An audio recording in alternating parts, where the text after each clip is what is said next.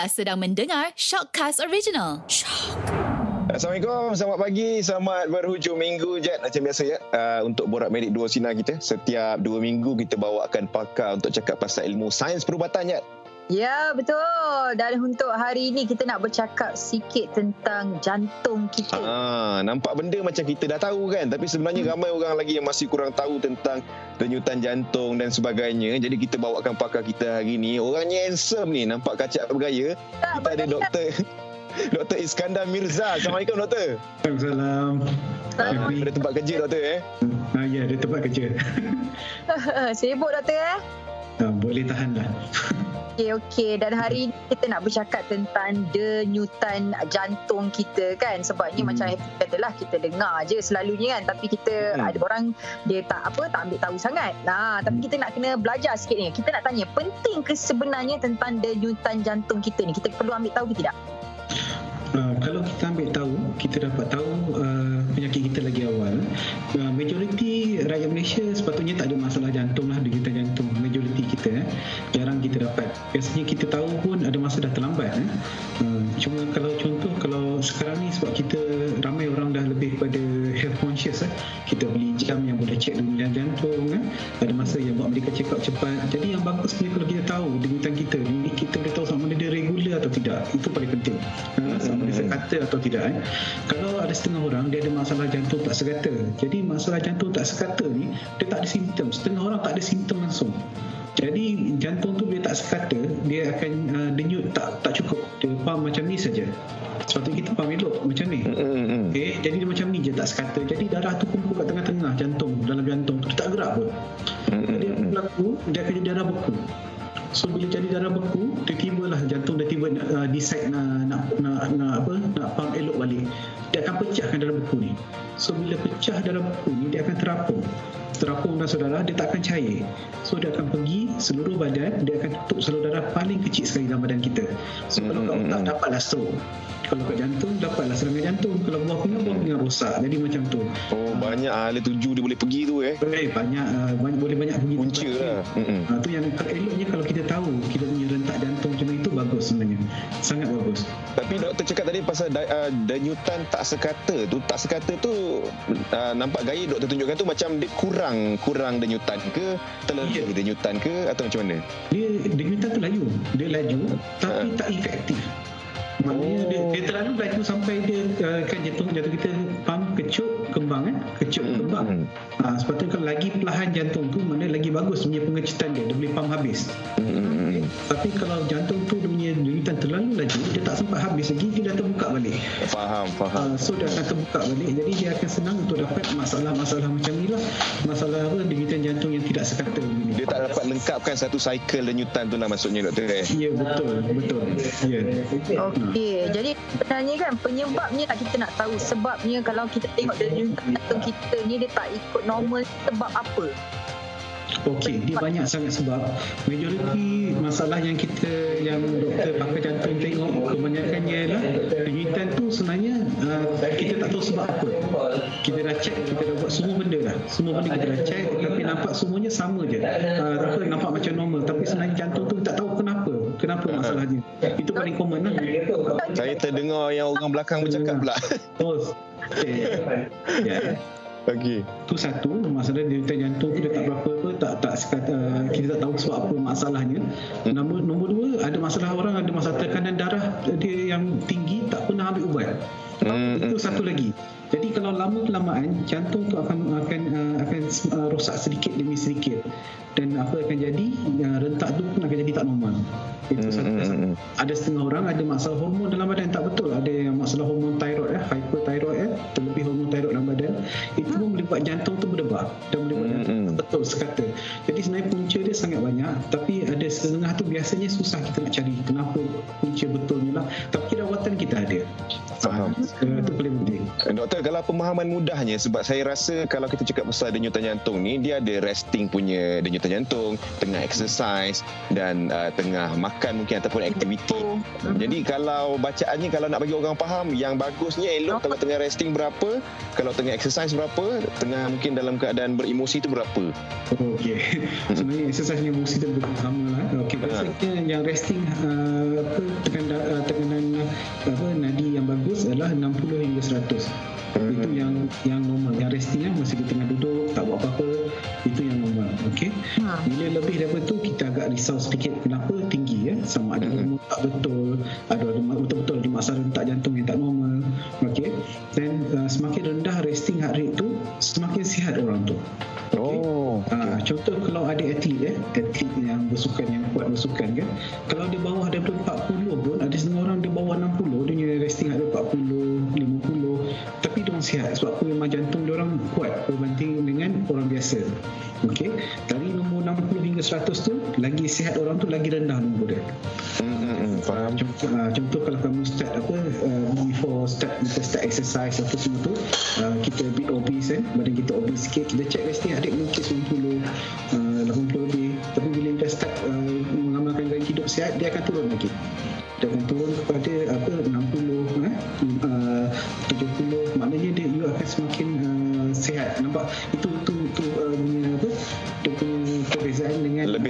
lebih bagus lah ya lebih rendah lebih bagus okay. tapi kalau contoh kita exercise uh, itu depends apa yang you nak achieve okay. kalau contoh you achieve contoh you nak achieve yang high metabolic punya apa cardio cardio punya exercise you kena go, go ni lah uh, apa higher intensity punya lagi tinggi heart rate tapi kita tak tak ada specific cut point berapa heart rate yang tinggi kita nak kita hanya ada target saja itu saja hmm. uh, tapi point dia sekarang ni yang paling penting resting dan semakin rendah nilai dia semakin bagus. Maksudnya kalau tengah exercise tu Kalau heart kita pergi terlalu tinggi Contoh sampai 18, 19 hmm. Tak ada masalah. Biasanya tak ada masalah. Memang memang itu yang kita uh, badan kita kena achieve target. Sebab bila kita exercise kan kita punya darah pengalian darah tu kepada otot-otot kita berkurang sebab apa jantung tu pam lagi sangat dan otot dekat tangan kaki semua tu perlukan oksigen lagi tinggi so bila start tu kita panggil ada satu nama lactic uh, uh, acidosis maknanya kita punya uh, otot ni uh, apa perlukan lagi banyak energi tapi darah tu tak dapat hantar lagi banyak so dah begitu otak untuk jantung pam lagi laju jadi itu normal respon. Maknanya lagi kuat you exercise, lagi laju tekanan darah you. Tapi bila you rehat, biasa dia akan normal balik lah. Hmm. Faham. Hmm. Ini pada rehat sebenarnya doktor kalau kita nak dapatkan rawatan yang terbaik untuk denyutan jantung kita tentang hmm. ataupun mungkin ada benda-benda lain. Uh, uh, maksudnya macam mana uh, kita cak dapatkan rawatan, rawatan oh. yang terbaik denyutan jantung yang baik. Okey okey. Sebenarnya banyak banyak uh, yang pesakit tak sedar masalah jantung ni. Jadi apa yang kita kita suggest sebenarnya paling kurang pun umur 40 tahun ke atas tahun sekali buat medical check up. 40 tahun 40 tahun, uh, 40 tahun ke atas paling kurang setahun sekali kita buat medical check up oh. uh, macam contoh kalau saya kami pun jaga wellness dekat IJN ni klinik uh, wellness yang apa yang kita nampak sekarang ni uh, ada setengah pesakit dia datang sebab apa? Insurance company kasih free punya ni. Free punya check up tapi kita jumpa masalah-masalah jantung tak betul yang irregular apa jantung tak sekata ada yang dapat ada masalah jantung yang dah apa uh, dah ada tapi tak sedar kita buat stress test lah biasanya. Ini paling hmm. bagus lah test yang bagus untuk cek ada block ke tak kat saudara kita buat stress test. Tapi tak ada simptom. Tapi dengan dengan tahu benda tu kita boleh buat intervention yang awal. Jadi bila buat intervention dia tak perlu lah datang dengan heart attack yang hmm. akan buatkan jantung tu rosak apa semua. Jadi kita dapat laju kita punya kita punya intervensi kita doktor antara punca yang paling kerap sebab dia jadi irregular tu pasal apa doktor yang paling kerap sekali sebenarnya kalau nak ikutkan first uh, secara uh, uh, armnya ialah bukan masalah serius eh. contoh kalau you beremosi tiba-tiba uh, itu akan okay, you rasa tiba-tiba terasa macam apa uh, sedih itu boleh jadi. Itu paling common paling common sekali. Tapi kalau ada mesti datang. Datang ke dok, jumpa doktor untuk kita assess. Kita ada banyak test kita boleh buat untuk tahu kenapa normal ke tak benda ni lah. Okay. nombor dua biasanya masalah hormon. Hormon yang hypothyroid. Itu uh, sangat cakap ni. Hmm. ha, itu sangat hormon kita cek hormon uh, darah hormon kalau tinggi kita kasih rawatan. Dan tak perlu tak perlu kasih rawatan jantung pun dengan kasih rawatan uh, masalah thyroid benda tu hilang terus Ha, oh. macam tu. Ha, dia tak ada tak ada daripada uh, lifestyle kita doktor pemakanan ke Ha-ha. kurang tidur ke. Uh, dia, dia itu jarang tapi contoh pemakanan tu okey uh, sebab you dah cakap kan ada setengah orang suka ambil suplemen okey lebih-lebih suplemen untuk kurus Okey, masalah suplemen untuk kurus ni dia ada banyak ubat. Ada yang steroid tapi tak tak disclose dalam dalam ubat tu tak bagi tahu. Ha, tapi salah satu untuk ubat untuk kurus adalah hormon thyroid. Oh. Ha, dia tak bagi tahu kat situ tapi sebab tu orang tu kurus sebab dia makan Ada eh. Ha, jadi dia kasih metabolisme you tinggi. Bila metabolisme you tinggi, you jadi kurus. Ya, you makan banyak mana pun you kurus. Ya, itu salah satu ubat tu. Dan ubat tu punya ni kesan dia kalau thyroid hormon tinggi dalam badan, you akan berdebar. Macam Oh. tu. Ha, jadi biasanya suplemen. Tapi pemakanan lain biasa insyaAllah tak ada masalah. Yang biasa kita makan lah, tak ada masalah. Kalau macam contoh lelaki dengan perempuan kebanyakannya siapa yang lebih uh, apa orang kata lebih kena dengan de, apa problem tentang jantung ni? Ke Okey. sama? Kalau hormon, biasa perempuan. Okey. Uh, yang thyroid lah biasa ramai perempuan. Uh, daripada lelaki. Okey? Tapi lelaki ni masalah jantung paling common sekali ialah masalah jantung macam heart attack. Sebab apa? Kebanyakan mereka merokok eh.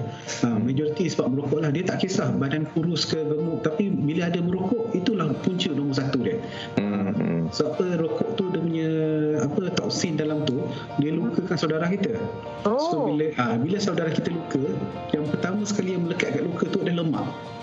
Badan kita memang akan hasilkan lemak eh. Memang darah kita hati akan hasilkan lemak semua, dia akan tutup.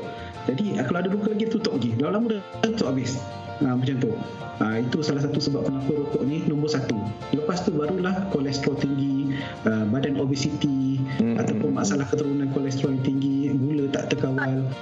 Ikut peringkat umur lah doktor. Kalau lelaki dah daripada awal diisap rokok, dikerap. Ah, ya betul.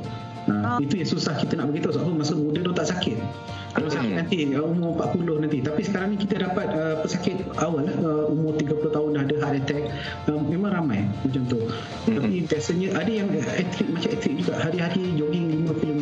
Ada baru uh, bulan lepas uh, kita buat angiogram untuk buat pesakit ni. Hmm. Hari-hari eh, tapi last kali kita tahu bila tanya balik Dah 10 tahun dah merokok. Hmm. Kalau daripada lifestyle memang tak ada doktor kan daripada kurang tidur, stres kat tempat kerja tu ada jadi boleh. juga ke? Boleh. Boleh. Nah, tapi itu tak berbahaya. Oh, Maknanya tak bahaya. ha, you settle punya tidur you dah okey, you boleh tidur dengan bagus ataupun you apa you uh, you tak penat dah.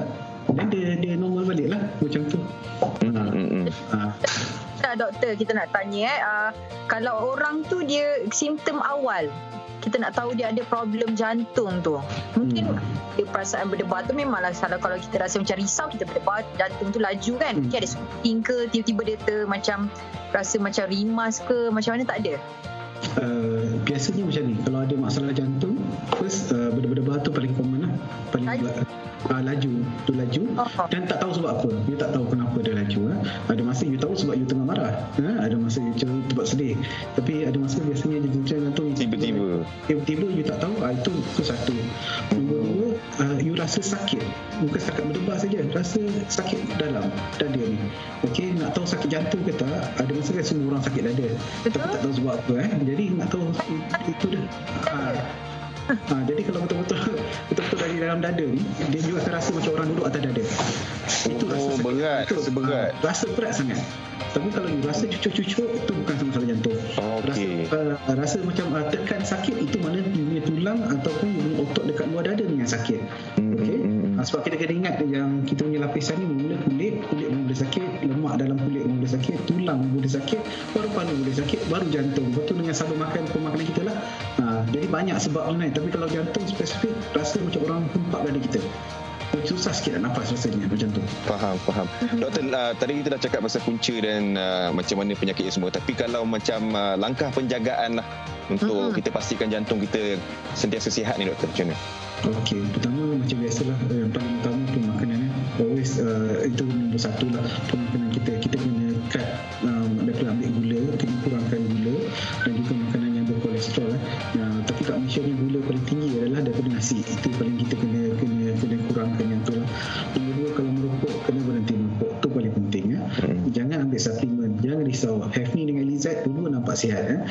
sebenarnya sebenarnya Doktor, tak jangan ambil suplemen tu saya nak fahamkan sikit tu. Suplemen macam mana tu? Fish oil ke? Tak kisah, Ha. tak kisah. Apa-apa suplemen you tak payah makan. Sebab apa? Kita cukup. Apa dalam pemakanan kita Oh. cukup. Ha. Tak payah doktor eh? Tak payah, tak payah. Tapi of course uh, memang akan ada promote, agak promote uh, dan itu hak pesakit eh? orang lain uh, nak ambil ke tak. Tapi kalau tanya doktor, betul-betul doktor, kita tak perlukan suplemen kecuali kamu ada masalah kronik yang lain. Contoh masalah sakit buah pinggang, you perlukan banyak vitamin C, folic acid, uh, vitamin B kompleks itu kena ada benda tu. Uh.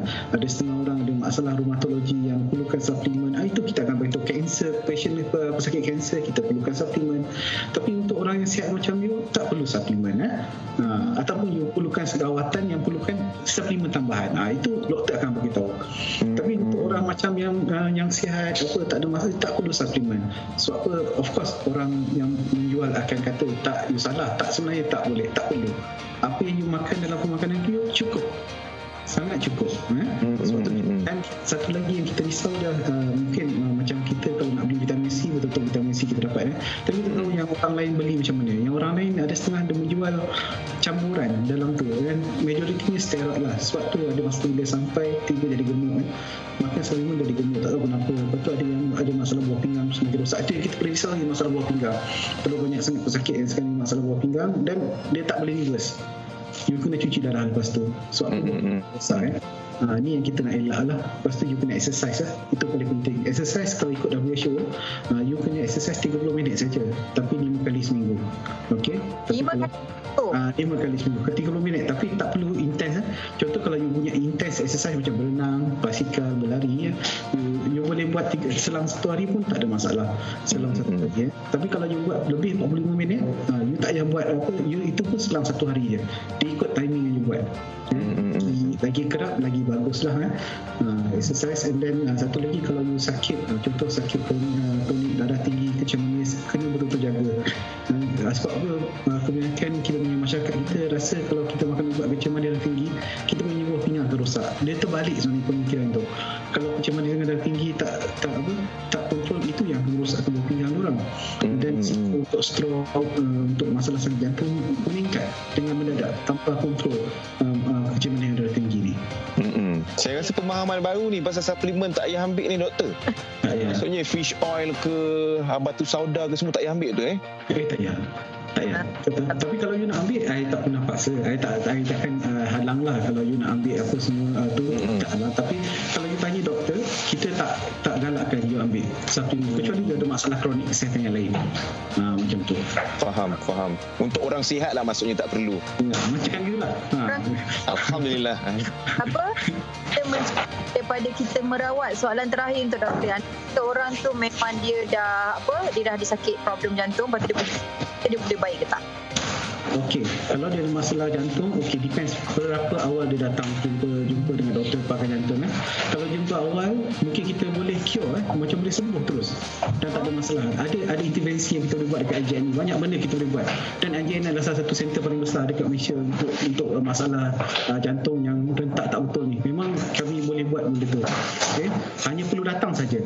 Datang saja dan kita akan assess, kita buat echo, ada nama echo therapy, Benda-benda macam tu lah kita akan buat dan dapat diagnosis kita akan terus kita akan terus apa uh, rawat berdasarkan diagnosis yang kita dapat itu faham faham okey saya rasa hari ni dia perkongsian yang benda nampak macam kita dah tahu tapi sebenarnya banyak lagi kita tak tahu Jan eh. Uh-huh. Uh, so uh, terima kasihlah doktor. Mungkin nanti kalau ada rezeki kita buat session yang lain pula dengan doktor. Insya-Allah insya-Allah.